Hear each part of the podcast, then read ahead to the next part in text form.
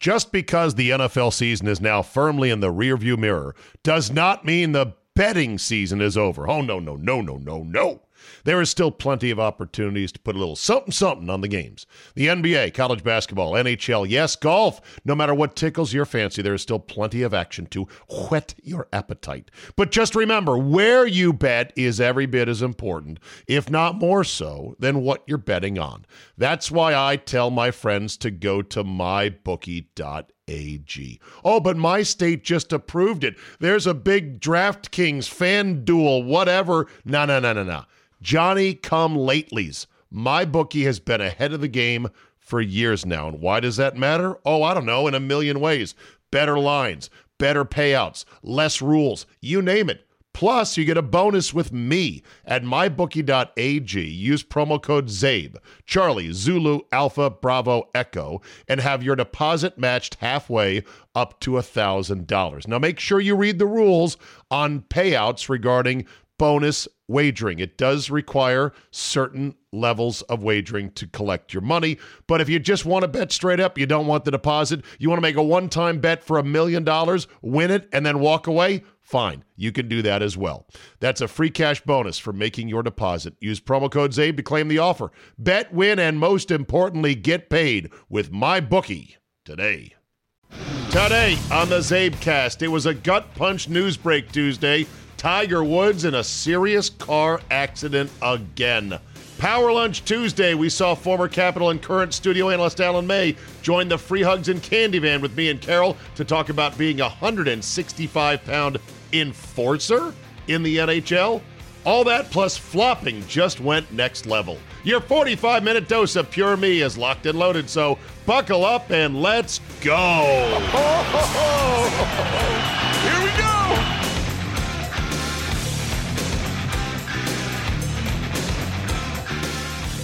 Wednesday, February 24th, 2021. Thank you for downloading. The bulk of today's Zabecast is going to be the conversation in the van with Alan May and Carol Maloney. Now, before you say, ooh, hockey, huh?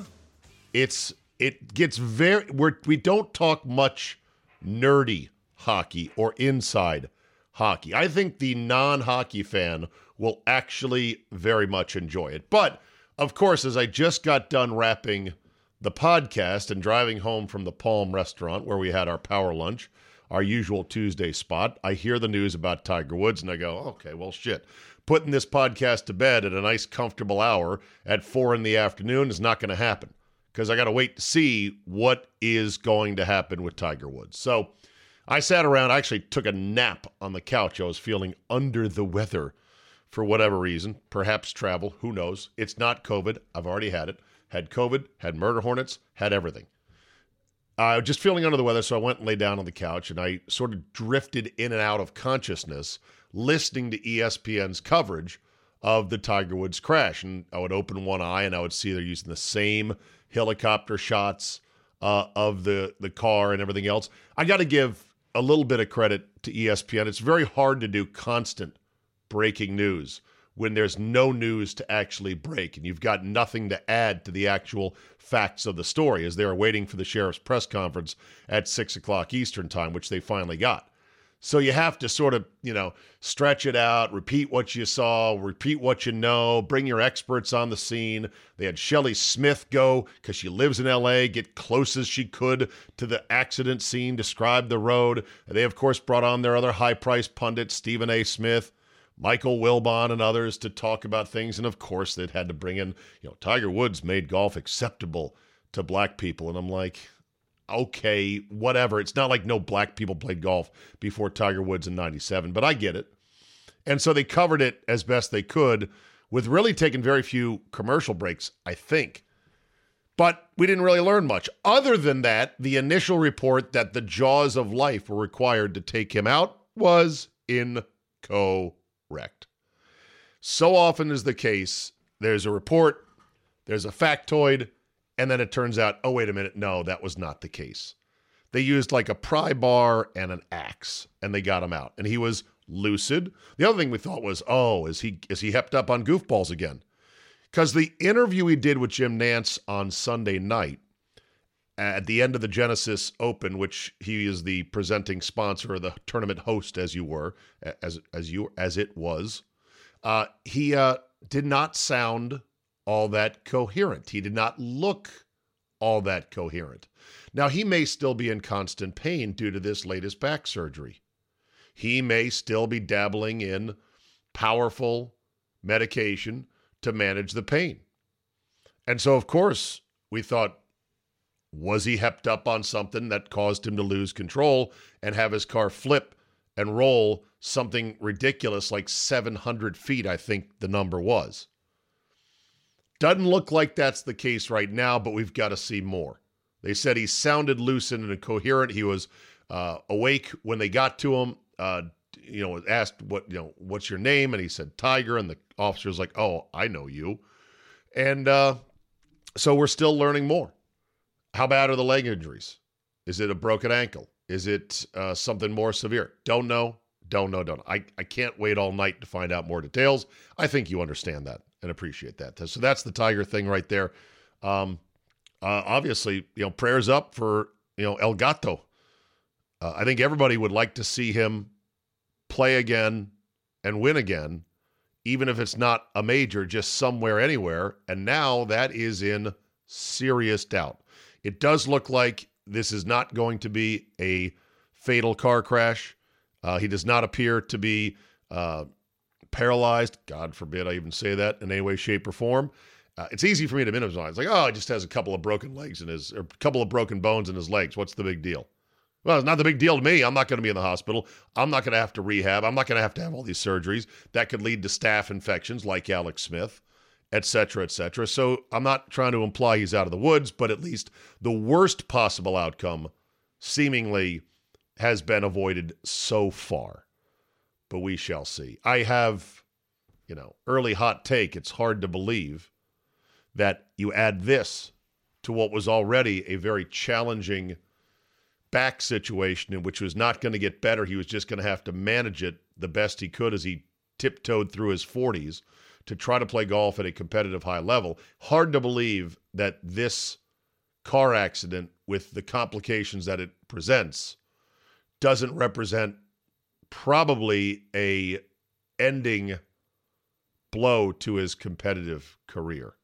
But I'm not saying that it will or that it is because I don't want to go against Tiger again. Just like I didn't, I should not have gone against Alex Smith who was also in the news on Tuesday. A article, he's a sit-down interview he did with GQ, has what some people believe are pretty inflammatory and uh, bitter comments towards the Washington football team over him supposedly not being wanted this past year. And that he said, I quote, definitely threw a wrench into their plans. He kind of sounded the note that, you know, they were trying to stiff arm him, or I think he called it high arm him, and that uh, they tried to put him on the pup list. Didn't really want him there. I don't know what it would have hurt or what it, what it would have done to hit them cap wise to put him to just cut him. I said you should cut him before he tries to make a comeback way back in the spring. They didn't.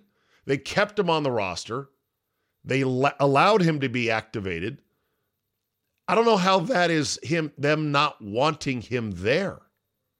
When he did come in and play, and when Ron Rivera saw how he was able to play and to run the offense, uh, they said, you know, in the wake of the Kyle Allen injury after Dwayne Haskins had shit the bed, I thought they were pretty fully invested in Alex Smith. And he won the biggest game of the year, I thought, on the road in Pittsburgh against a then undefeated team in which this football team said, you know what? We could do something. We might be able to do so. We might be able to somehow claw our way to a seven and nine division championship. And they did. But Alex Smith sucked in the Eagles game. And there's no way that he would have been very good, I think, in the playoff game against Brady.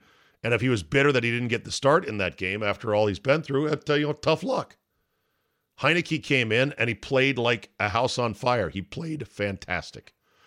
Look, I want to still love Alex Smith, and I do. I just, I just sense that this is a little bit of now him realizing, fuck, The, the this team doesn't want me for next year. They don't believe in me for next year, and therefore my career is in fact over. Because what other team is going to take a chance on him?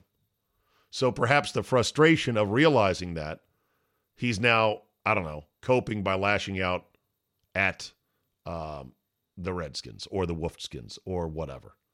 I don't think it's as big a deal as some people are making it. Speaking of not a big deal, the NBA All Star Game starters came out. And of course, people are going to say, oh, what about this guy? I'm not going to do that. I'm not that much of an NBA All Star head, but you can do that online to your heart's content. I did see where um, Khris Middleton of the Milwaukee Bucks did not get included, and there's some people bitching about that. Hey, he got paid a max deal. Everybody who watches the Bucks play know how good he is. He is in Giannis's shadow, no question about it. It's funny that most of these players don't want to go to the All Star game. So if a guy gets snubbed, at least providing he doesn't have a huge bonus in there, he should say, Thank God. It's like not getting invited to a wedding you never wanted to go to in the first place. So have at the NBA All Star snubs uh, as much as you like. Okay, Tuesdays are Power Lunch Tuesdays. Myself, Carol Maloney, and a third wheel guest join us in the Free Hugs and Candy Van, also known as the Mobile Mini, the Mobile Strike Studios. What did I say, Mini? The Mobile Strike Studios. Uh, the Ram 15, the Ram 2500. I've got a Ram 2500 and a Ram 1500. The Ram 2500 van. And Alan May was our guest today. And for anyone who knows this market, DC, and has watched Capitals games and uh, post game shows with Alan May, uh, they know who he is. He's very good on TV. He was an enforcer in the NHL. And you look at him and you look at his size now, he's still seemingly in fighting trim, so to speak. You say, How were you an enforcer? Well, if you want to go to YouTube and check out some of his fights, trust me, Alan May is all over there. We talked about a bunch of things in hockey, out of hockey, and more. I thought it was a great conversation. Here it was. Take a listen. Right? That's how it works. All right. Alan May is with us in the Free Hugs and Candy van. He does uh, studio work at NBC Sports Washington for the Washington Capitals. Played for the Capitals from what year to what year again?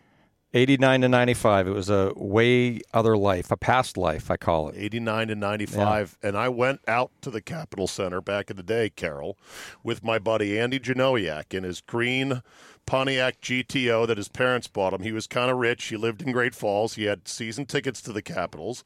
And we would go out there. We'd get our homework done real quick in high school. We'd rush out to the Cap Center.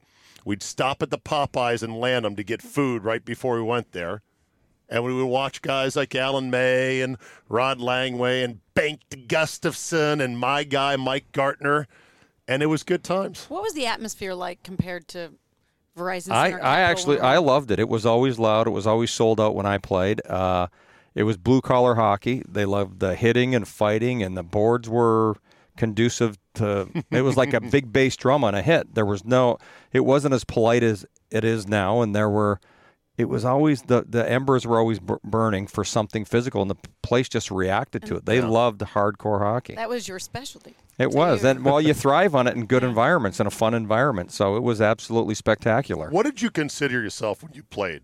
You weren't an enforcer per se. Uh, that they labeled me as that. They and, did. Well, I had my first four years of pro hockey had 1,600 penalty minutes, and and I led every league in fighting majors. And I think it's well, I, I, I, I, was kind of cantankerous the way I played, but and then because I wasn't didn't weigh a whole lot, people thought they'd fight the guy with the skinny neck, and then they get their ass kicked. So it was. What did you play? What? Or, I'm sorry. Um, what was your best scoring season in the NHL? Yeah, not pretty. Uh, seven goals, ten assists. Okay. And most years you'd be good for how many goals? Three or mm-hmm. four? Five, six, seven, whatever. Okay. Yeah. Just well, banging, cleaning up stuff. Well, we, I played third and fourth line mostly, yeah. and then it was the roles were more defined back then, and it was I was like seek and destroy. I, I, I was consumed with hitting, playing like a linebacker kind of, and then you have to be responsible in your positioning and you don't ever want to become domesticated in the way you play. Domesticated. And, and, because there are guys that score goals. There was, you know, in my era, there was Dino Ciccarelli, and Mike Gartner was gone. um, Peter Bondra, they were paid to score goals. I was paid to create mayhem and stick up for teammates. So Yeah. you just have to figure out because when I was a kid, I was a goal scorer. As a junior hockey player, I was a goal scorer. And I also had a chip on my shoulder. So I, I to me, fighting was never something I had to take a deep breath to do. I was just like, all right, here we go. I meant to say where. No, I was. I said where did you play? I meant to say what did you weigh when you played? When I first got to the NHL, I weighed 168 pounds. Oof. And hundred and sixty-eight Skinny. Well, I, enforcer. I believe me, I wasn't skinny though because I overtrained so bad, and it wasn't until I was 23 or 24 that I cut the eight to 10 hour a day of working out down to two hours, two to two to three hours, and it made Eight all and hours of working out a day. Uh, I was OCD big time. I thought the I thought the more I did, the bigger the muscles would get. I didn't realize what I was doing to myself. And, what what did happen after eight hours? Uh, like you're saying, Physically. I, I could I could I would consume about four to five thousand calories a day and never gain a pound. And how'd you work out? I skipped for ninety minutes a day. I did a slide board for ninety minutes a day. I boxed fifteen to thirty rounds a day. I had weight routines. Thirty rounds And of I stayed- boxing a day. No wonder why he kicks kicked everyone's ass. Well, I did it more. I did it more for conditioning, and I was just thinking, the more I do, the bigger I'll get. And you know, the the muscle it made the strongest was my brain, because there was no quit. Really, that's I, I'm always proud of the fact that I could never throw in the towel in practice. I would never miss a training day. I worked out seven days a week. I started the first Monday after every season, unless it ended on a Sunday. And if it did end on a Sunday, then I had a good week of partying before the following Monday. Did you get along with the guys who didn't have that work ethic, who were pretty boy type? Nah, you know what? guys? Back when I first started, there was a lot of my first NHL training camp. I was surprised at all the guys with beer bellies that had the, the lake body from water skiing and drinking beer all summer or the golfing. lake body. And I've never heard or, that. or, or the golf guys. And, you know, so I never got into golf because one time that I did go to play golf and my dad saw me, I was 18 or 19 after the draft. And my dad goes, Where the hell are you going dressed like that? And I said, I'm going golfing with the guys. He said, Which guys? I told him, He's drafted, he's drafted. He, and he goes, Like F you are. He goes, Get your ass to the gym. So I went to the gym and I'm proud to say that no, it, this worked out very, very well. No, I played at every level of pro hockey. I played more than that group of guys combined. Oh, there you go. At Nice. the lowest level, at the mid level, and at the highest level. Do- Is there one fight you regret? Um, actually, there there's one fight, and I hurt the guy um, really bad, and I'm, I think his career ended shortly thereafter. But I found out this burned a hole in me forever, and actually, I just got off my chest about s- six months ago, I, th- I guess, and it was I found out this kid's mom had passed away unexpectedly a couple weeks before. And it always bothered me that th- there's no way he should. I was mad at his team. I was mad at his coach. His general. He shouldn't have been playing, from what I know now.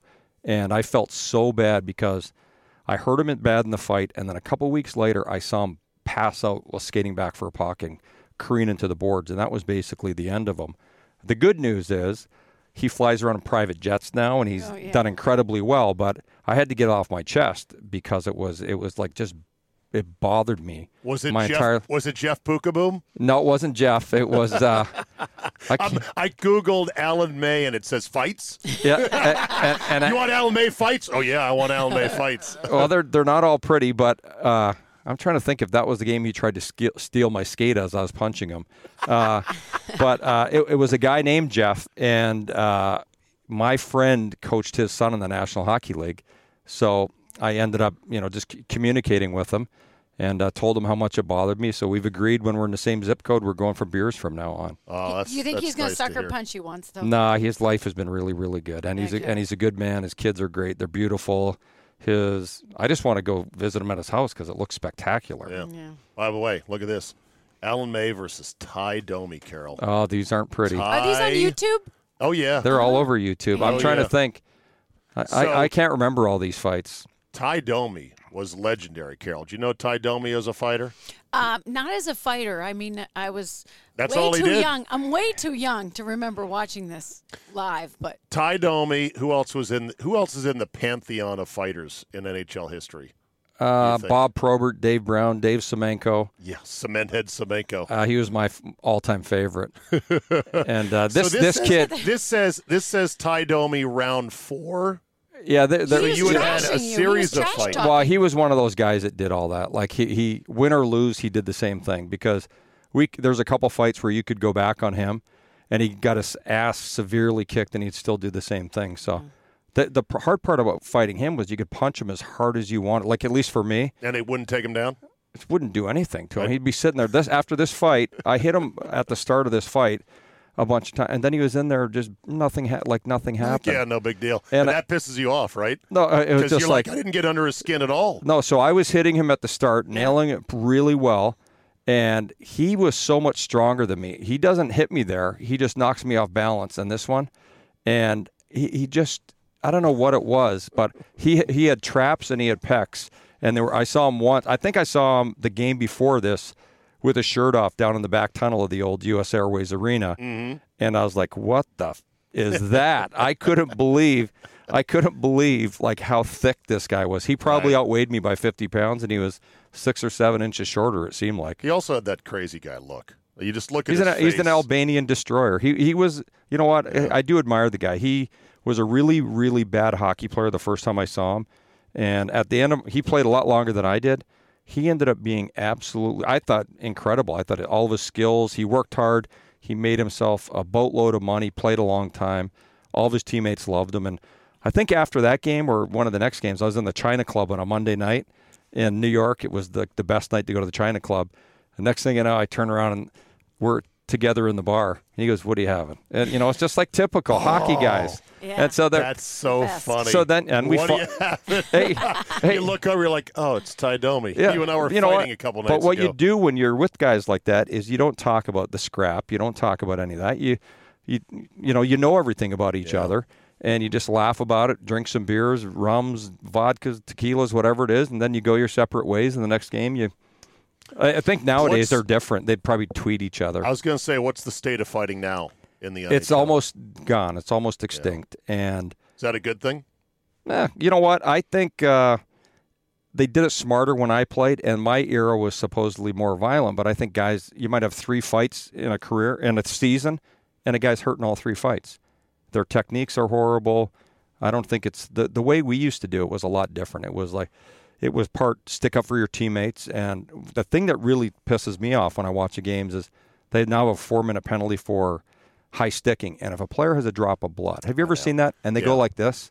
Yeah. I, I think you should get a penalty If you for- have to touch your for- face for- to get the blood. for being a wimp or a mama's boy on that one and looking for the blood. And how it used to happen, you didn't have it as much because if someone touched your face with a stick, the gloves came off. Yeah. So the g- game was safer that way. Right. Uh, if you hit someone from behind, all five guys jumped on you. Now everyone's looking at the ref. No one does anything. Yeah. And I think it makes the game more dangerous when you don't have to worry about the Grim Reapers on the other team. But obviously, the league felt like, look, we want to get this out of the Well, game. it looks good.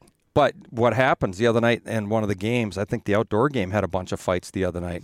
And the you know, people still stand up and love it. And I'm not trying to be a dinosaur about it because I think about all these rule changes and I think they've over rotated on a lot of it. And more pl- players are hurt more severely now. I believe concussions are probably up from where they used to be. Really? And I think that I, I really think because of why? I think the speed, fouls speed, speed of the game, checks? guys jumping off their skates Right. uh, to make hits. I never jumped off my skates that I know of to to make a hit. We tried to use the boards. We corralled players. It was a different game, but also the coaches ruined the game. They ruined fighting and they ruined uh, the they call it the dead puck era. Coaches got too smart and they took all the offense out of the game. And rather than taking a couple, making a couple Puck era. it's back when everyone was skating backwards in the neutral zone. It was that, Is that era, the, uh, that part where the caps went Left before. wing lock. Well, it's even worse than that. Left wing lock's not bad because there's still free ice. But the old way was hooking and holding, five guys in the middle, and it was based off a basketball tra- trap. And I think it was Rudy Tomjanovich taught uh, Jacques Lemaire, who was the coach of the New Jersey Devils. As soon as they won the cup in '95, everyone started to do it, and it just screwed over hockey. And then the playoffs, a lot of teams would just scrap it.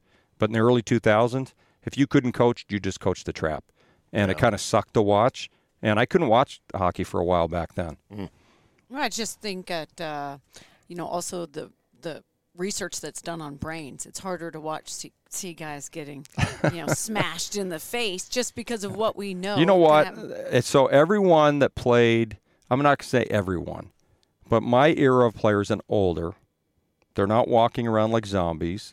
They all played the game. A lot of guys played the games without buckets. They didn't have face shields. I wore a face shield one game because I had a broken nose. And, one uh, game. and and uh, felt like a pussy doing it. And, no, I re- and actually I, I re-injured my nose from missing a hit and I smushed my nose in the glass. Oh, so it didn't even the, help you. and the visor, yeah. So, uh, anyways, the uh, but the players are healthy, and I think a lot of guys that do have serious problems, it's drug and alcohol as well. So it's not Yeah. not the Yeah. but now they're everyone's looking for what what's wrong with me. They're making blame. But I'm telling you, all of my friends, all my teammates, guys are healthy. That's good. They're happy. They've got name recollection. They thrive at life. So I, I don't buy all of the arguments and just throwing everything in one basket. And how does it change the game now when you have like a Tom Wilson out there, where guys are always knowing where he is, knowing he could go? Well, it, well, rogue. everyone everyone's scared of him, scared of him. So it makes his game a lot easier. I think that's why he's able to play the game. He's an intelligent kid, and he's he's able to play the game a different way now. That if he was playing when I played, he wouldn't be getting 25 goals. Really? Yeah, because he'd have to You'd- he'd have to dance every game. He'd have to drop his gloves, So you'd be running at him. and, and guy- guys would, guys would be all over. Yeah. You know, well, we used, the game notes that we have before every game. You you know in the in the press room, Oh, you go there. that. You go in the well. What we used to do when we go to the dressing room, you went on and you go oh, lefty, righty, lefty, righty.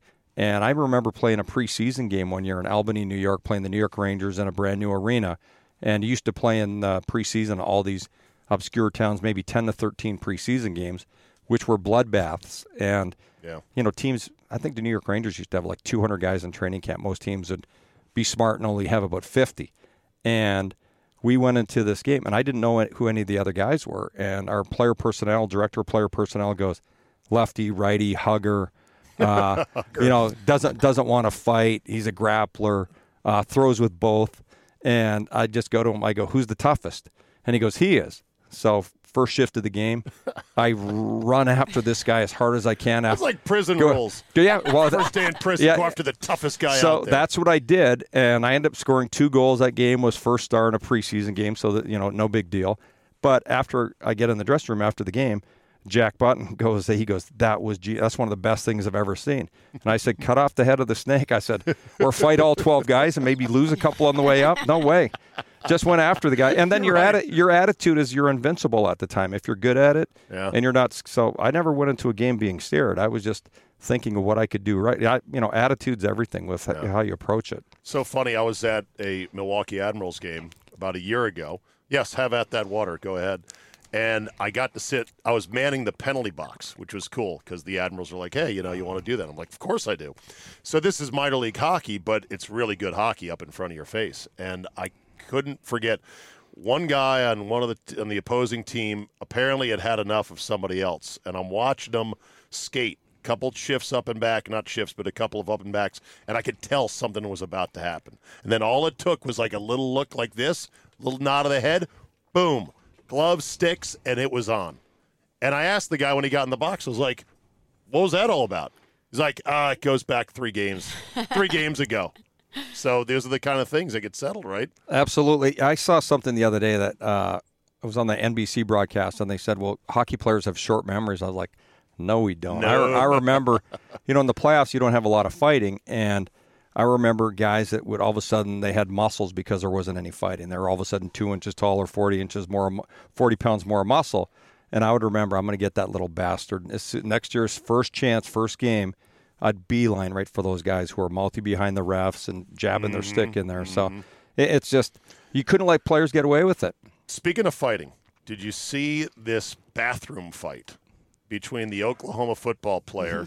Here it is, right here. You can watch it with me. But um, this was apparently the guy that got his ass kicked. It almost lost an eye, so he got The really messed football up. player. The football player did. He had surgery yesterday. But I'd say here is the first tip for any guy who thinks he's really tough. If there's a guy smaller than you and you're starting to chirp at him and he's not backing down, that's sign number one that he might be a badass. Number two, look for the cauliflower ears.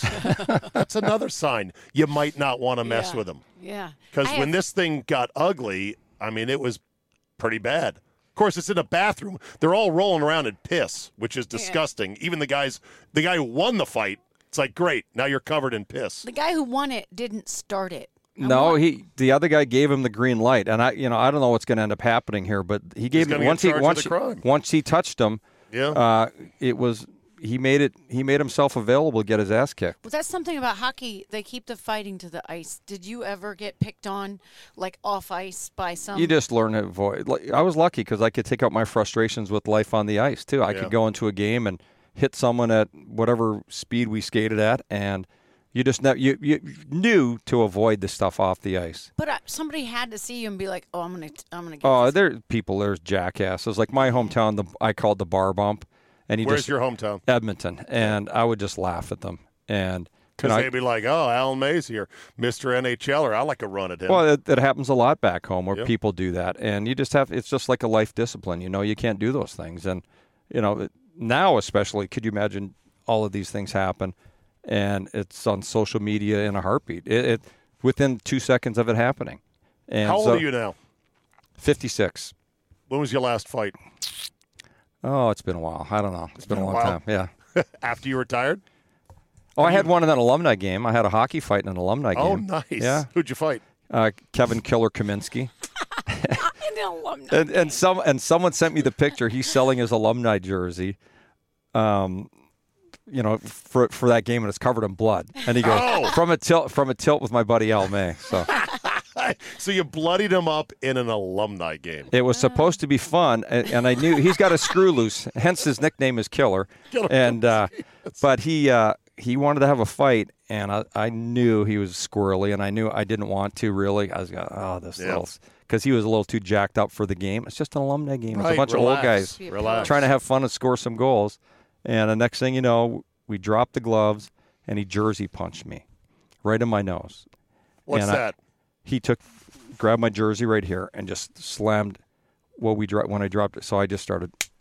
So in other words, he he grabbed your jersey and then with one move. You kind, you kind, yeah, you yeah. It was kind of his left, his- j- kind of his left jab. Oh, okay. It's on I there. it. It's All on right. there. It's on your computer. It is. the alumni And, uh, fight. Yeah. Killer, Killer Kaminski, Well, you- Alan May. So the worst thing about it was as we were going down, his eyes shut and his knees buckled, and I went down on top of him, and then he was out for a second, and then he tried to, I don't know why he did it, but he tried to grab my face, so I, I grabbed him, There it is, right and yeah, at, that's at MedStar, and so he kept coming up to me before the game, between periods. So this is the third period, and he wanted to fight, and so I knew. You can see where his jersey is. Whoa, and then, so he ended up with like Yeah, a at- he ended up with like a one inch gash on his eye. His face ends up being covered in blood, and he's the happiest guy in the world. he's the happiest. Happy got into a scrap. yeah, and he's happy. And my nose was bothering me. And then the guys are, I was like, oh man, everyone's going to be mad at me. The best thing is that um, the Bruce Boudreau, the team was in Chicago that night in a preseason game, and Bruce Boudreau goes, uh, I think Mike Vogel asked him, who's the Caps uh, senior media guy. He he asked him, uh, he goes, oh, there was an actual real fight in the alumni game today, and he goes. I know it was probably uh, May and Kaminski, and I hope May kicked his ass. I hate that little bastard. So he knew exactly who it Yeah. was. Yeah. All right, let's pivot to the outdoor game in Lake Tahoe. What'd you guys think? I loved it. I think it was the coolest thing, and it was the closest thing to a real outdoor game, minus the ice melting. But I'm going to let that indiscretion pass because Mother Nature always wins. But by the time it was midnight, I was still watching that game, so it was the longest game ever. Carol, what'd you Well, think? I mean, does it add to the challenge of planning for future since you are at the mercy of Mother Nature? And I know rain is the worst enemy. You know right? what? I don't think they had that rink set up as long as the other ones when they came to Nats Park. I think it was there about a week, and I'm not sure the time frame of it. But you know what? It's something to do with the technology. It was melting where the the signs are, the mesh signs, like the advertising. Those areas melted. And I've always thought you should play at night, anyways. I think the visuals are better as far as Really? in a football Well, stadium. But for that, For that, you wanted the to see the lake. I thought the visuals in daytime were some of the most spectacular things I'd ever seen. I was like, wow. Especially our Yeah, our because the, the game now. didn't look as great on Sunday night because i- at the At start of it did, but the sun was in the players' eyes. Right, right. but right, still, right. that's you know part of we skated outside, and you had sun in your eyes. So when you grew up, how often did you play outside? Uh, every single day. Every day. And I didn't play in an indoor arena until I was 12 years old or 13. Wow. And I played every elementary school where I grew up had two outdoor rinks at it. One was like a public skating, and the other was for playing hockey. And but they're was- rinks, they're not lakes. no, and I did that, and I did that at my grandparents' farm, and I did. Uh, we all do that. It, it's Yeah. but the big thing is the outdoor rinks in your hometowns, and there's literally hundreds of them. And How do they maintain outdoor rinks with a full Zamboni? No. Well, snow blowers and shovels. Okay. And but back when I played, say I was eight years old, the parents would get out with these big ice. I don't know what you call them. Basically, a really wide shovel, like a. Just, scraped they'd put, they'd off yeah, big scrapers, and then it, the unfortunate parents got the had to do the thing over the boards, and there were no oh. boards on the sides. And Okay. I kid you not, when I was in junior high school, my dad would come to the outdoor rink where I lived on Fridays and Saturdays or holidays at Christmas, and we would be out there at three, four, and five in the morning. We'd never go inside. And the reason you'd keep playing because you knew your shoes were so damn frozen that you did, and then you put your shoes on and you'd sprint home as far you know two, three, four, five blocks, whatever you lived. Right, because your hockey skates were at least warm and sweaty. Yeah, because you're going the whole time. Yeah, in Iowa, it's cold enough for outdoor rinks, obviously, and my my dad's uh, neighbor has one built behind. You know, we're driven by the search for better. When it comes to hiring, the best way to search for a candidate isn't to search at all. Don't search, match with Indeed. Indeed is your matching and hiring platform with over 350 million global monthly visitors, according to Indeed data, and a matching engine that helps you find quality candidates fast. Ditch the busy work. Use Indeed for scheduling, screening, and messaging so you can connect with candidates faster. And Indeed doesn't help you just hire faster. 93% of employers agree. Indeed delivers the highest quality matches compared to other job sites. This, according to a recent Indeed survey. Listeners of this show will get a $75 sponsored job credit to get your jobs more visibility at Indeed.com slash Zabe. Just go to Indeed.com slash Zabe right now and support the show by saying you heard about it right here on this podcast. Indeed.com slash Zabe. Terms and conditions apply. Need to hire? You need Indeed. behind and um, they're out there late. I mean, this is Iowa now. This is just a bunch of people goofing off. Does this happen now, though, in today's In my day hometown, age? in my hometown, yes, It does, I don't know good. if they play games outside anymore, but when I go back in the winter, the, the outdoor rinks, and you know, one of the coolest things I saw was about five or six years ago with the Caps. We flew into Montreal on a Friday afternoon, and it was about two o'clock in the afternoon, and you could see the outdoor rinks all over the city.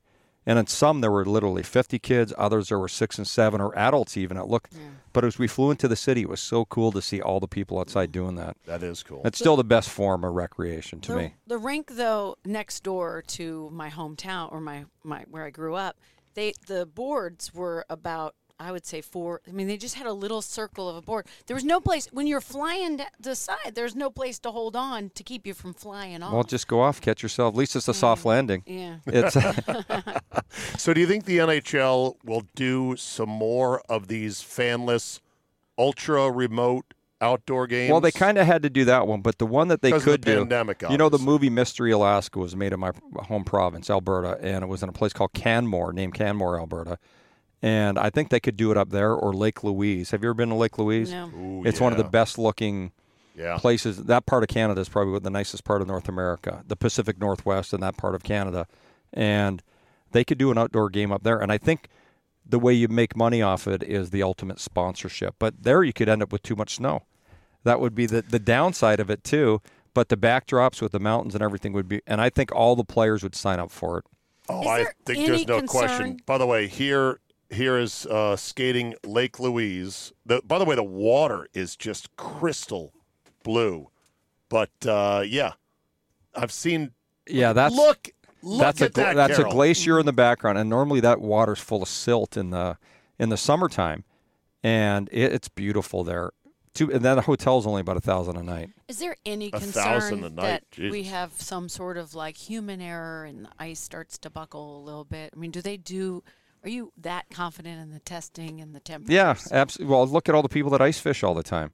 Yeah, This- but that's that's people out there ice fishing. It's not Well, a bunch of goons at once. Imagine they put an actual rink with dasher boards, goals, everything out there, and there's a crack in it all. Well, that that's that's probably why. Well, that would be That'd tough, bad. and uh, they could make it look like they're on a lake. They yeah, could, you're right. Yeah. they could they could take a, a a field with the mountain backdrop and say it's a lake. Look at that. This this this doesn't even look real. It looks like a video game.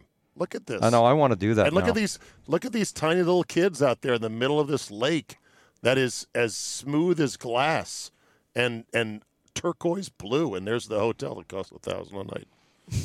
Very nice. So yeah, I was thinking they could. I always said that they should do an outdoor game on the mall in DC on the reflecting pond. It's not technically wide enough. I don't think It's for- not? Well, maybe it is. I'd have to check the dimensions. How wide is the rink, Alan? 85, 85 by 200. Okay, Are you looking up? I'll look it up right now? I'd look it I up. think yeah. it looks like it's big enough. Yeah, of course. Right now it's all fenced off, so they got to unfence it first. Do they That's a whole need to do different story. something to change it? Because I'm already bored a little bit with the schedule of the NHL this year. Like, t- What do you mean the playing this- schedule? Same teams. Well, It's no, just they like, they had to ah. do that. The pa- everything's pandemic I related. know, but, but at the end of it, to f- Oh, they, they'll, forward it won't be like this in the future. They, it- they we just got to get through this. Uh, the player, you got to be able to cross the border to have the Canadian teams in, and it, it, it I think it works right now. I kind of like the fact that you have all the teams playing each other, like in this division, the Caps Eastern, whatever the Mass Mutual Eastern Division. You play eight teams. You have seven opponents, so you play them all eight times. That's fifty-six games. I think it's genius right Yeah. now, and It's hockey, Carol. We can't Yep. be picky. well, yeah. Thank God we A- got it, And the other thing is that it's either no games or these games, and I'll take these games over no games. When are yeah. when are they going to start filtering fans back in? Some uh, state of New York's going to start in the next couple of weeks, I believe. What about the Capitals? Uh, DC's I, I think strict, DC right? will be the last, Last. place that it opens up Ah, in North son of a America. It- they're they're in probably Ottawa, Canada. Who knows? You know where the capitals are. Uh, good news. The uh, reflecting pool is 56 yards wide. 56 yards wide. Plenty wide enough. Mm-hmm. That'd be a That pretty be spectacular amazing. spot. Of course, the NHL, they love the money from the outdoor. no, but you would have. That's why you'd have to like really label it for a sponsor. Would have to because they make about five million a game. Okay. You know, three to five million dollars a game. Who does? The NHL? on that, For an and, and the teams don't get that money. The league gets that money. That's Okay. profit. That's revenue. What are we talking That's about? profit. That's And- all. I thought they and- made more than that. And Okay. for, for those games, because it, you take, say, Well, if a cap's average ticket price, we'll just say we'll go low ball, say hundred times eighteen thousand, that's one point eight. Am I right? yeah. I'm, and- you lost me. Are we supposed to do math? Just, I wasn't I'm just nodding with them. I don't want to get in a fight. So then you go forty thousand people at a game that's two hundred fifty dollars, like they did at Nats Park, Right. and you take all this. They, you'd have to get a sponsor, and it, every every time you open your mouth, you'd have to say, "This is the Bridgestone Winter Classic." Bridgestone Winter Classic. This is Bridgestone would have to be on every player's equipment. Bridgestone would have to be all over the ice. I, I think take a, it. I think a even better promotion is the Kraft uh, hometown Hockey. barn thing. Have you ever heard of this, Carol? Tell them. Tell Carol. well, what it's it's all basically about. the fans in Canada and the U.S. from all these obscure locations uh, say why they're Hockeyville or why they're why they should be picked, Yeah, and they get a pre Hockeyville, yeah. and they get a preseason game by two NHL teams in all these random towns, and the money goes into the arena in those towns, and it's kind of it's usually in Canada it's always a hard luck story. It seems like the arena that burnt down or something something like that happened, and So you you're bringing two NHL teams to your small little Yeah. town, And- in your and- little rink. it'd be your like little them playing in Rockville. I've seen that Right. movie. I've Yeah. seen that movie. yeah, no, it's very it's very cool. So, all right, uh, let's talk about the league right now. Uh, who's the best story in the league right now, in your opinion? And which players do you think are the most compelling players right now? Well, in the right now the Canadian division is playing in a, a very. It's like four different leagues right now, and the Canadian division has Toronto. Um, that's kind of a complete team. That's they've got a player. What has he got? 18 goals in 18 games right now. Auston Matthews, Connor McDavid has 37 points in about 18 games. he's awesome. And those two guys are, you know, Matthews will get the most goals in the year. Maybe he'll get 50 and 50. And Connor McDavid should get over 100 points in 56 games. So up there, they're playing a different brand of hockey. So those stories are really, really good. And then south of the border, I don't know what the good story is yet. um, you know, they just it, it's no one's really taken away the East um, where the Caps are in. Uh, the central, there's really nothing in the Central. It's kind of a surprise. Florida's in it right now. Tampa, of course, and then on the other side, no one really cares. Well, I, It's kind of, It's like I used to live for Caps Pens, and I know it's tonight, uh, and I'm not. I mean, it's not the same. Not feeling it. No, I'm not. Do you Well, think it will ever have the kind of rivalry? oh that- yeah, yeah. We have to have people in the building, and it Yeah, has you to need be people, and you need both because you can be feel good. it. Because last year, just as the pandemic ended, it was a couple days before, maybe a week or two before, the Caps played the Penguins, and it was their best game of the season.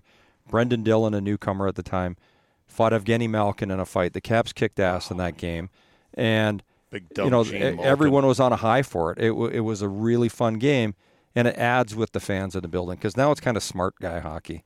It's like X's and O's, and do, you know no one's feeding off their crowds. So and Yep. and, and in the in the summer, there Tampa dominated sometimes uh, in the Dallas series in the Cup final, and they wouldn't score a goal. But had they been in Tampa with their home crowd, they probably would have got four or five goals in a five minute segment. Interesting. because because why? because the, the, it would have been overwhelming for the opposition to be Okay. hemmed in their own zone and The crowd yeah, would have and- swelled up. and it would your senses feel way different. And I played in some games where you couldn't even yell in the player's ear beside you, and he could you could yell, but he couldn't hear you, and it was like awesome at the same time, but kind of sucked at the Yeah. same time. Just Yeah. to be in an environment that that was that was that noisy, and you know some places in the playoffs once the anthem starts, they never quit cheering right. and it's so fun. Carolina kicked the a- Caps ass two years ago. Oh yeah. You couldn't hear a damn thing in there. I, I had these on. I could still hear the crowd noise like you wouldn't believe with noise canceling headphones. Wow. And I thought it was awesome. I had I had goosebumps all game, every game. In Carolina. And- yeah, it was awesome. So, you know, It- it- it's a really good arena for noise. And when they when they packed the place, and one of the problems that you know the Caps went in there for 10, 15 years, and the place was half empty or half full, Yeah. and uh, then they would go there in the playoffs and. Carolina was fast. They were physical, and the place was nuts. They were doing d- daily tailgates because they have that NC State parking lot, Right. and so they had country music guys and people out there. The, and it was uh, we'd get there in the morning for morning skate, and people would be out there drinking and partying already. And it's like, damn, That- I want to do that too. That was the bunch of jerks team, right? Yeah, absolutely. And that was who said that about them? It was an opposing. Oh no, it was Don Cherry, the uh, Oh yeah, Don Cherry from Hockey Night in Canada. because after wins, the Hurricane players were doing some sort of dance or some Yeah. sort of routine, and Don Cherry, being old school, was like, "Hey, come on, act like you've been there before, you bunch of jerks." And so they took that, put it on the jumbotron, made it a rallying cry, and it became sort of their thing. Yeah, it was pretty cool. It worked for a while. I, I didn't like the celebrations, most of them, but Right. I, I I get what they were doing and they had fun with it. So it was good for their crowd. I was just happy that every team in the league didn't copy it. Yeah. So It- Unleash the Fury is going to have to hold on for a while for the Caps. Do, how do you like their youth and speed right now? What do you? how Do they have any youth? That's what I'm saying. Like, hmm. No, they, they- only got a couple. I think Jakub Vrana's young. Jakub Vrana's young. Of all the guys in the lineup, Jakub Vrana, that's it's Jakub Vrana, it's a and Jakub problem when Vrana, you and Tom Wilson, and, and Tom Ovi Wilson. looks like older than you. No offense to Oh, Ovi. his I mean, magnificent gray mane as he takes pregame skate and the hair is flowing back. He looks like this old lion who can still kill you. but he's still amazing. So they they're not young. Um, they're going to have to get by an experience. They have the oldest player in the league, who's at about fifteen hundred and sixty games now, in Zdeno Chara.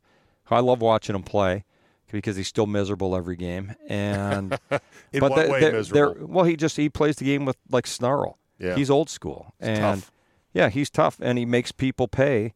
And if someone does something, he's the first guy there. So he's never changed. Uh, you know, he- he hasn't changed his stripes, his spots, whatever he is. He's he's his own guy still. Chara is the human long stick guy in bubble hockey. You know, there's the one guy Yeah. with the long stick in bubble hockey. That's Chara. Six seven in bare Six feet. nine. Six, Six nine in nine. bare feet, and huge reach, huge stick. I mean, And he and he's the strongest guy on the team. right? and he's insane about his fitness, his workout regimen, what he puts in his body. He's one of those plant-based guys like Tom Brady, mm-hmm. and he, he's he's amazing. Everything about the guy is pretty cool. and his sticks went somewhere else. Didn't some fan? They uh, he it? they delivered somebody in New Jersey got I think they're waiting on like something from the NBA and they got Zdeno Chara sticks. yeah he like it What was do like they do with those? something like Here's six an oversized shipment.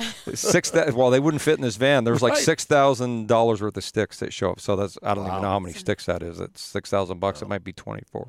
Just because the NFL season is now firmly in the rearview mirror does not mean the betting season is over. Oh, no, no, no, no, no, no. There is still plenty of opportunities to put a little something something on the games. The NBA, college basketball, NHL, yes, golf. No matter what tickles your fancy, there is still plenty of action to whet your appetite. But just remember, where you bet is every bit as important, if not more so, than what you're betting on. That's why I tell my friends to go to mybookie.ag. Oh, but my state just approved it. There's a big DraftKings FanDuel, whatever. No, no, no, no, no. Johnny come latelys. My bookie has been ahead of the game for years now. And why does that matter? Oh, I don't know, in a million ways. Better lines, better payouts, less rules, you name it. Plus, you get a bonus with me at mybookie.ag. Use promo code ZABE, Charlie, Zulu, Alpha, Bravo, Echo, and have your deposit matched halfway up to $1,000. Now, make sure you read the rules on payouts regarding bonus wagering. It does require certain levels of wagering to collect your money. But if you just want to bet straight up, you don't want the deposit, you want to make a one time bet for a million dollars, win it, and then walk away, fine. You can do that as well. That's a free cash bonus for making your deposit. Use promo code ZABE to claim the offer. Bet, win, and most importantly, get paid with my bookie today. Back to the crowd thing. Uh, it was fascinating. You said that the finals would have been a lot different if there was crowds there. That is going to hurt me as a fan the most. That these Stanley Cup playoffs this spring will not have many fans. They'll have some, because to me the cauldron of a NHL arena in the Stanley Cup playoffs, the way the noise swells and the emotion, you get a couple big checks. You get a push into the attacking zone where they can't clear it, and there's a shot, and there's a save, and one rings off the post, and it starts to escalate. And escalate is one of the great things in sports, and no other sport offers that. Every other sport, like baseball or or football, is very episodic. It's like, okay, we're to line up for a play. It'll be the good play or a bad play. But hockey, it flows. It's the best in person. Oh, well, you can't you far. can't even have viewing parties outside right now. And you look at what made the Cap Stanley Cup run so amazing was, you know, 20, 30, 40, 50, 60,000 people outside after every game, during every game, and all the people inside and, you know, traveling. And none of that can happen right now. And then you look at those experiences. I was lucky I grew up in Edmonton and was there in the building when they won their first Stanley Cups. And then I was in there as a player with them when they won a Stanley Cup Nice. And it, this, you remember who you were with, what you were doing, and look how many people probably watch the Stanley Cup Finals alone. And Yeah. you know, with how weird everything is, so you, there's that. There's that. Why do you go to sports? And like for me, I'm kind of popular in the hockey community with hockey fans. So when I'm mm-hmm. out, people know who I am. And I remember in the airport flying back from Vegas after they won, how many people came up to me and said, "I went to so many games with my mom and dad, my brother, my best friend." And at the old Cap Center, and it took forever to win. So those are really heartwarming stories. People aren't going to have that about Tampa winning it this year. So hopefully they get in the buildings in the majority of the cities, and we can have people. And you know, Canada, I don't know, they're like 54th in the world in vaccinations. Uh, and uh, that they good? may, oh God, they may never get it done. So they c they may never have people in their stands. On the flip side, I was like five hundred dollars in when the Caps were down in Game Seven in five minutes to the Pens. One time I was at twenty. What year was that? Two thousand seven or two thousand eight? Whereas this Game Seven, the tickets were expensive. We had beers, we had hats. We sit down and it's three. It's three nothing Pens. Before like. A Oh, that was in 2017, I think. In game, No, no, no, was a- it the game before? Or we, Well, I'm talking about like 2007. I remember 2007. Oh, that game. No, two. Yeah, the first year they were good when Varley laid an egg in the. Oh. In, yeah, And I remember being the like, worst. "This is like the a worst. thousand dollar night, and it's not even out of the first period. And Worst, we're gonna lose." worst Caps game seven Seven goalie ever. performance ever. Yeah, Yeah, that that was one. bad. Back to the uh, the Stanley Cup here in, in D.C. Having grown up in D.C., not far from here, Alan, on the mean streets of McLean, um, I never would have thought we would fill the streets for outdoor viewing ever. Not in this town. I thought that is a Toronto thing.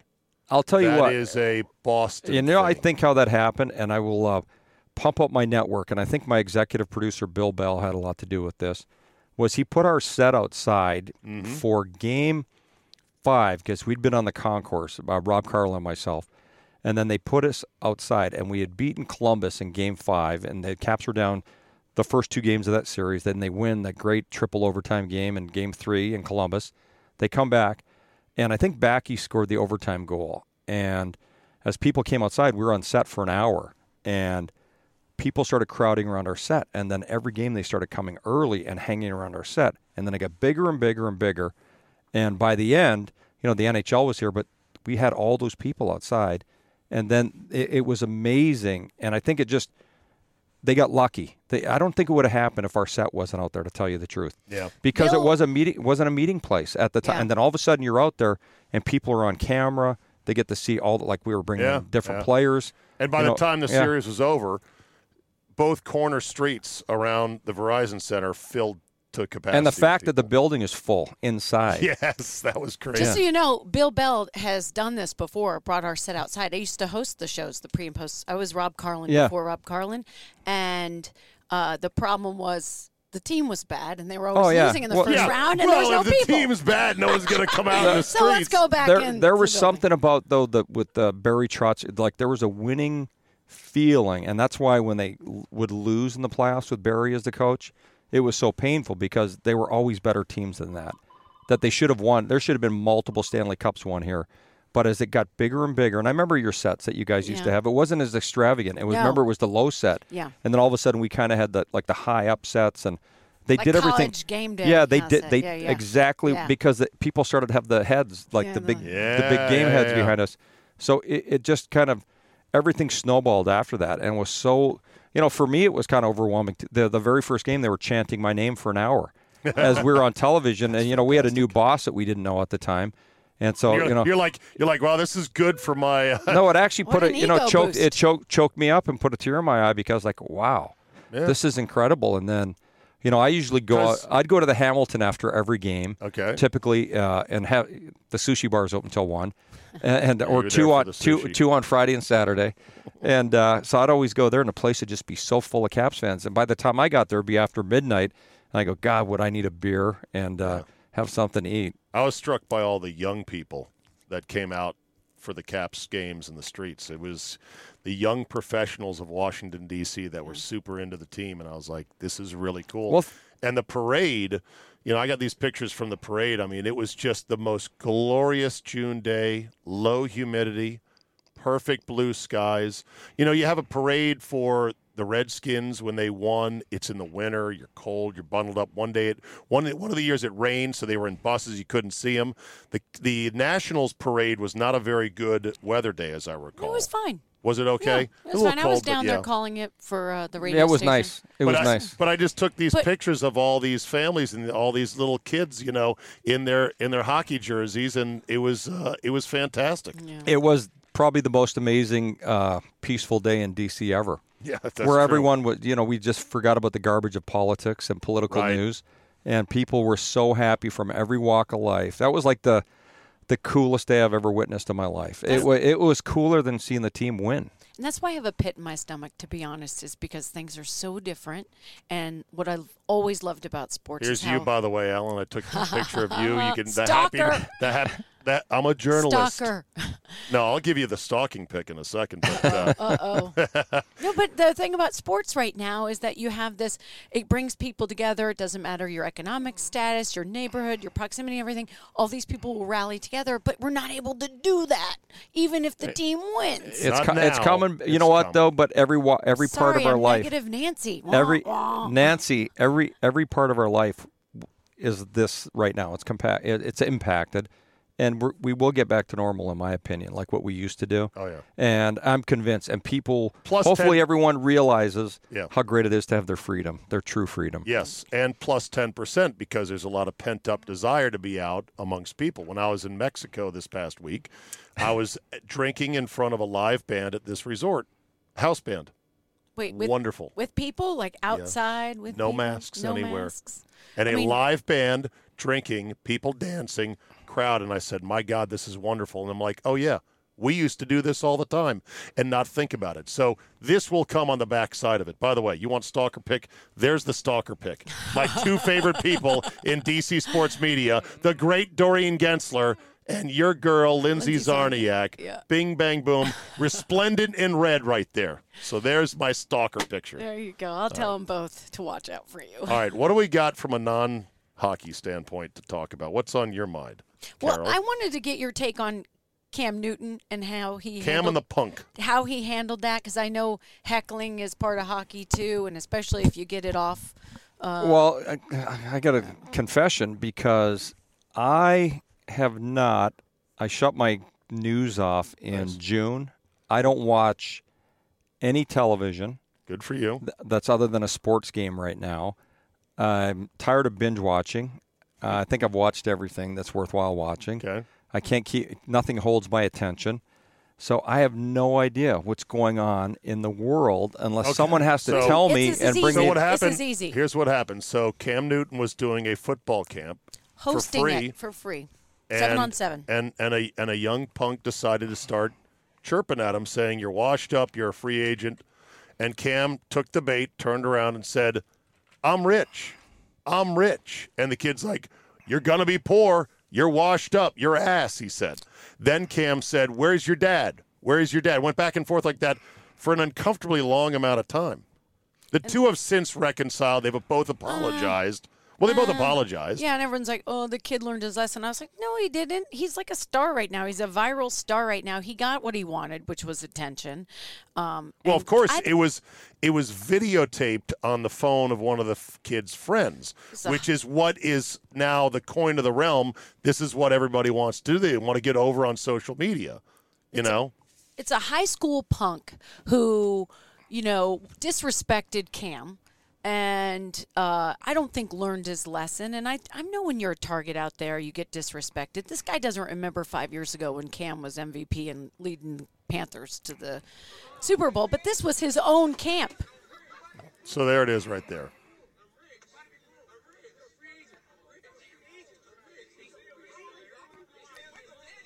There's got to be better comebacks than that than to say I'm, I'm rich. Right. And unfortunately, you know, the bi- the biggest thing is just you have to ask people like that to take a hike. I'm Well- sure Cam had security, but it's easy to say in hindsight. But Isn't uh, the better comeback just to ignore it? Would you ever You could- want to get in the stands and fight a heckler? Had you ever? They did No. that once in the NHL. Remember? yeah, they've done it in the NBA I, too. I've been involved in some things, but you Go know you, you know you you know you know you can't. You just know you can't because it's Yeah. there's a discipline. Just like you're in a grocery store, someone bangs in your shopping cart, someone takes your parking spot, someone honks. Their, you know you can't do anything I about don't it. know. Sometimes I whiz out. I whizzed out on the water utility company yesterday. Whiz out. Yeah, That's just what you say. I Not wig whiz out. out. Whiz out. I make it whiz out. Interesting. Yeah, yeah, yeah. I was never thinking. I was thinking, take a leak. I know, right?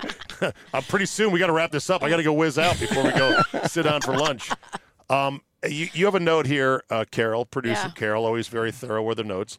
Uh, Albert Pujols announced his retirement, but it was his wife that did it on her Instagram page. Do you have a problem with that? Yeah. What is it?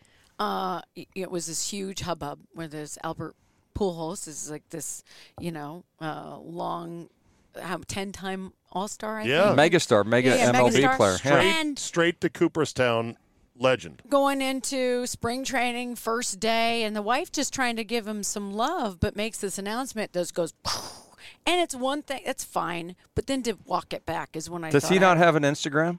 he no he commented on her post Ah. with some hearts i think or some kisses or something but it became such a big story then i had to walk it back and she had to say something like hey it's not the last days ever going to play or the last season i'm trying to say the last season under contract like walked it back in a way i just thought the whole thing i was just rolling my eyes i was like wives You're like wives. wives they they should know better after what 23 years in baseball or I, I, you know what? I think that Ovi's got maybe the best wife in sports. The way she handles it, her Instagram account shows their kid and Ovi working Yeah. out all the time. Their kid's gorgeous, and Oh yeah. and you hear her laughing at the two of them all the time. So it'd be pretty nice to have that support at home. That's kind of awesome. Yeah, well, Ovi, I have a problem with Ovi. I'll just tell it right now, and I What? know we have the tape. Just this, What? and I, he knows this because I, I called him out on it. I did a sit down interview with him once, right when he got engaged, and I talked about you know getting married, two beautiful, exciting people, young, becoming one boring person. We were laughing, and I said, Hold on a second. I've never heard that. Two young, exciting Exciting, people, people coming one- together to to, be one- become one boring person. Sounds like a happily divorced person. anyway, anyway, so and this is before. This is back. This is when he first got engaged a long time ago. So uh, I just asked him about the best part, you know, of finding your soulmate, whatever. And he goes, "I get dinner on the table every day." And I was like, wah, wah. Yeah, Yes, there's also that back. there's also Grubhub for that. You know, dinner can be. You know had. what? They actually have an old school traditional Russian here is marriage. So it- this to me is great. It- it- you know, it's every day. Eh, watching awesome. watching Ovi rip slappers in his driveway, not even very fancy looking driveway, and Do you hear the laughing though? his kid. That's his wife. His wife laughs at all of these. Like you can, when they won the cup, it was her that shot the video of him in bed with the cup, and I think it's I think it's incredible. Well- she did the post where he, after 2017, that devastating loss, we didn't know how bad his leg was injured. They shouldn't she have did- played. Yeah, And then, because we were all like, "What's wrong with Ovi? They should trade him. The window's closing." I And didn't say that, did- by the way. I know. I got. I was on live TV on NBC right after the game when people are like, uh, all these comments wanting me to talk about Ovi being traded or the windows closed, and I'm literally like, "That was just a death. We're not talking about next year yet." But did you ever think his future with Caps was in doubt? After? never ever. I- You know, and I actually handicapped that injury before. I could tell that he wasn't moving right, and so I don't even need the players' numbers on any team in the league to tell who they are by the way they skate, the way their Yes, body yeah. moves, and I could tell he was something was wrong. I thought it was his back, which your hamstring is basically, you know, when your back goes, your hamstring's usually far, not far behind. But I think you go to war with superstars every time, and you know he's never been derogatory to his teammates. Uh, he's never bashed any coaches. So Bruce I, I would Boudreau. not, but we all get mad at people, and you know if you if you can't if a coach can't take you, tell him to go after himself every once in a while because they do it to you. It's fair game. You know, if the camera, if the Ovi camera wasn't on him all the time, he would have got away with it because every I seen my, I seen Sidney Crosby go to war with his coach in the playoffs, and they won a Stanley Cup two years in a row, and they call him. I, ca- I'm not even going to say it.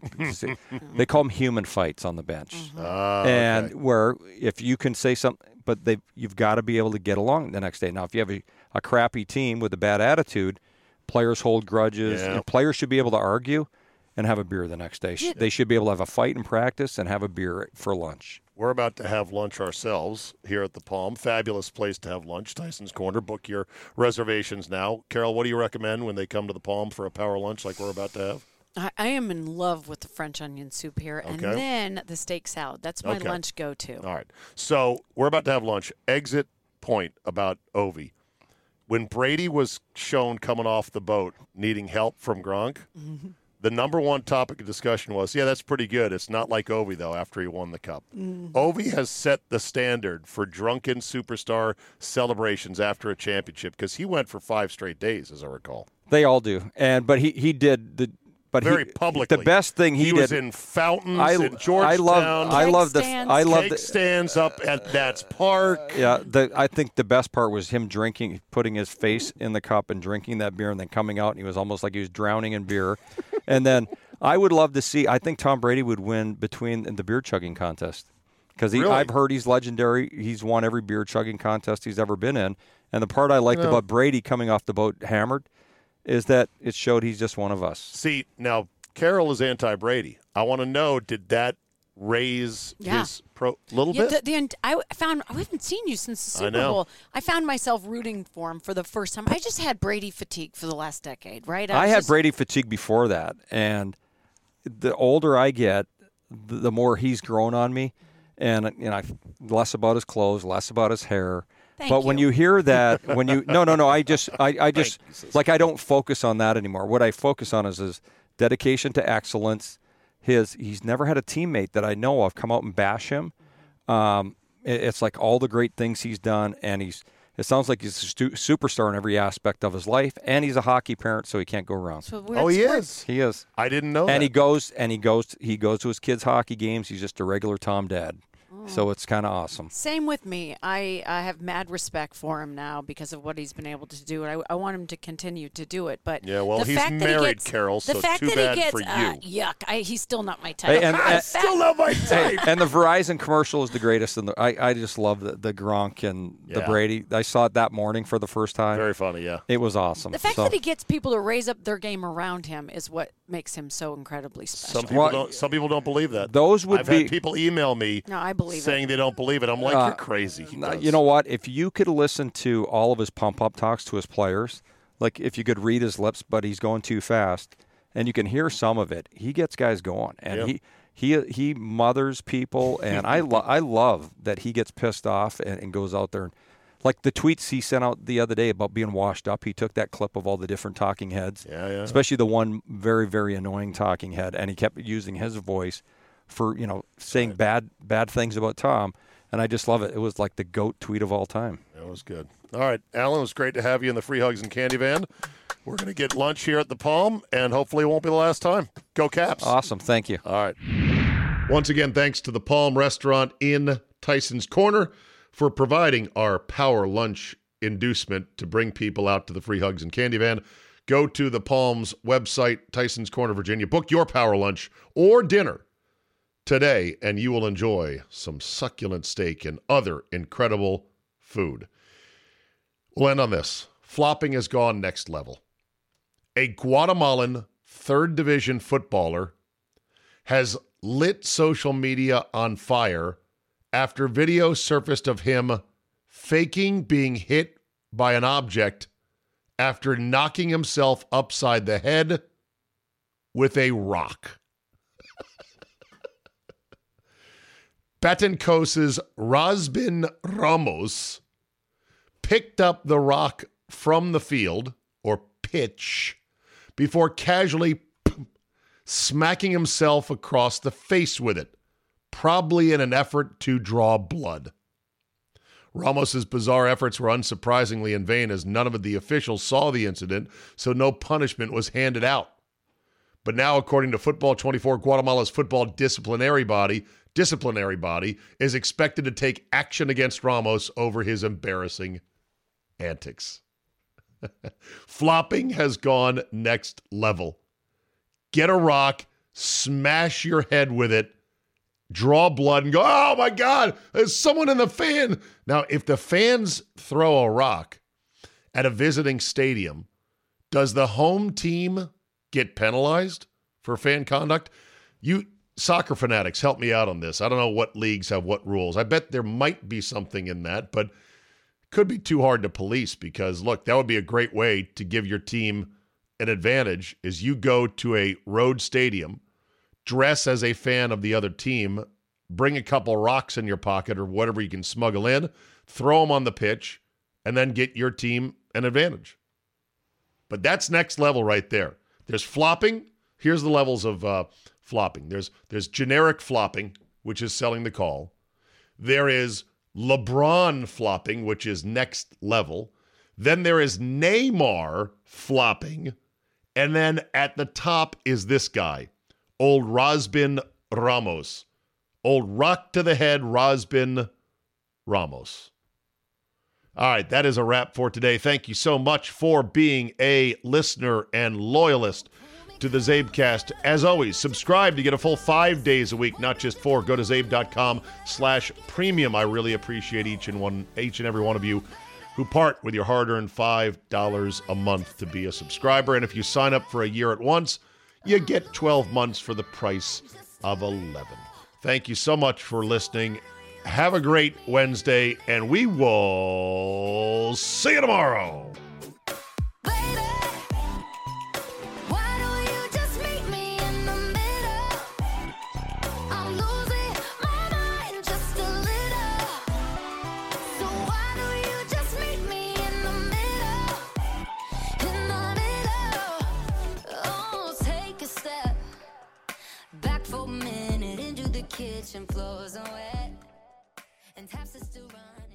Just because the NFL season is now firmly in the rearview mirror does not mean the betting season is over. Oh, no, no, no, no, no, no. There is still plenty of opportunities to put a little something, something on the games. The NBA, college basketball, NHL, yes, golf. No matter what tickles your fancy, there is still plenty of action to whet your appetite. But just remember, where you bet is every bit as important, if not more so, than what you're betting on. That's why I tell my friends to go to mybookie.ag. Oh, but my state just approved it. There's a big DraftKings FanDuel, whatever. No, no, no, no, no. Johnny come latelys. My bookie has been ahead of the game for years now. And why does that matter? Oh, I don't know, in a million ways. Better lines, better payouts, less rules, you name it. Plus, you get a bonus with me at mybookie.ag. Use promo code ZABE, Charlie, Zulu, Alpha, Bravo, Echo, and have your deposit matched halfway up to $1,000. Now, make sure you read the rules on payouts regarding bonus wagering. It does require certain levels of wagering to collect your money. But if you just want to bet straight up, you don't want the deposit, you want to make a one time bet for a million dollars, win it, and then walk away, fine. You can do that as well. That's a free cash bonus for making your deposit. Use promo code ZABE to claim the offer. Bet, win, and most importantly, get paid with my bookie today.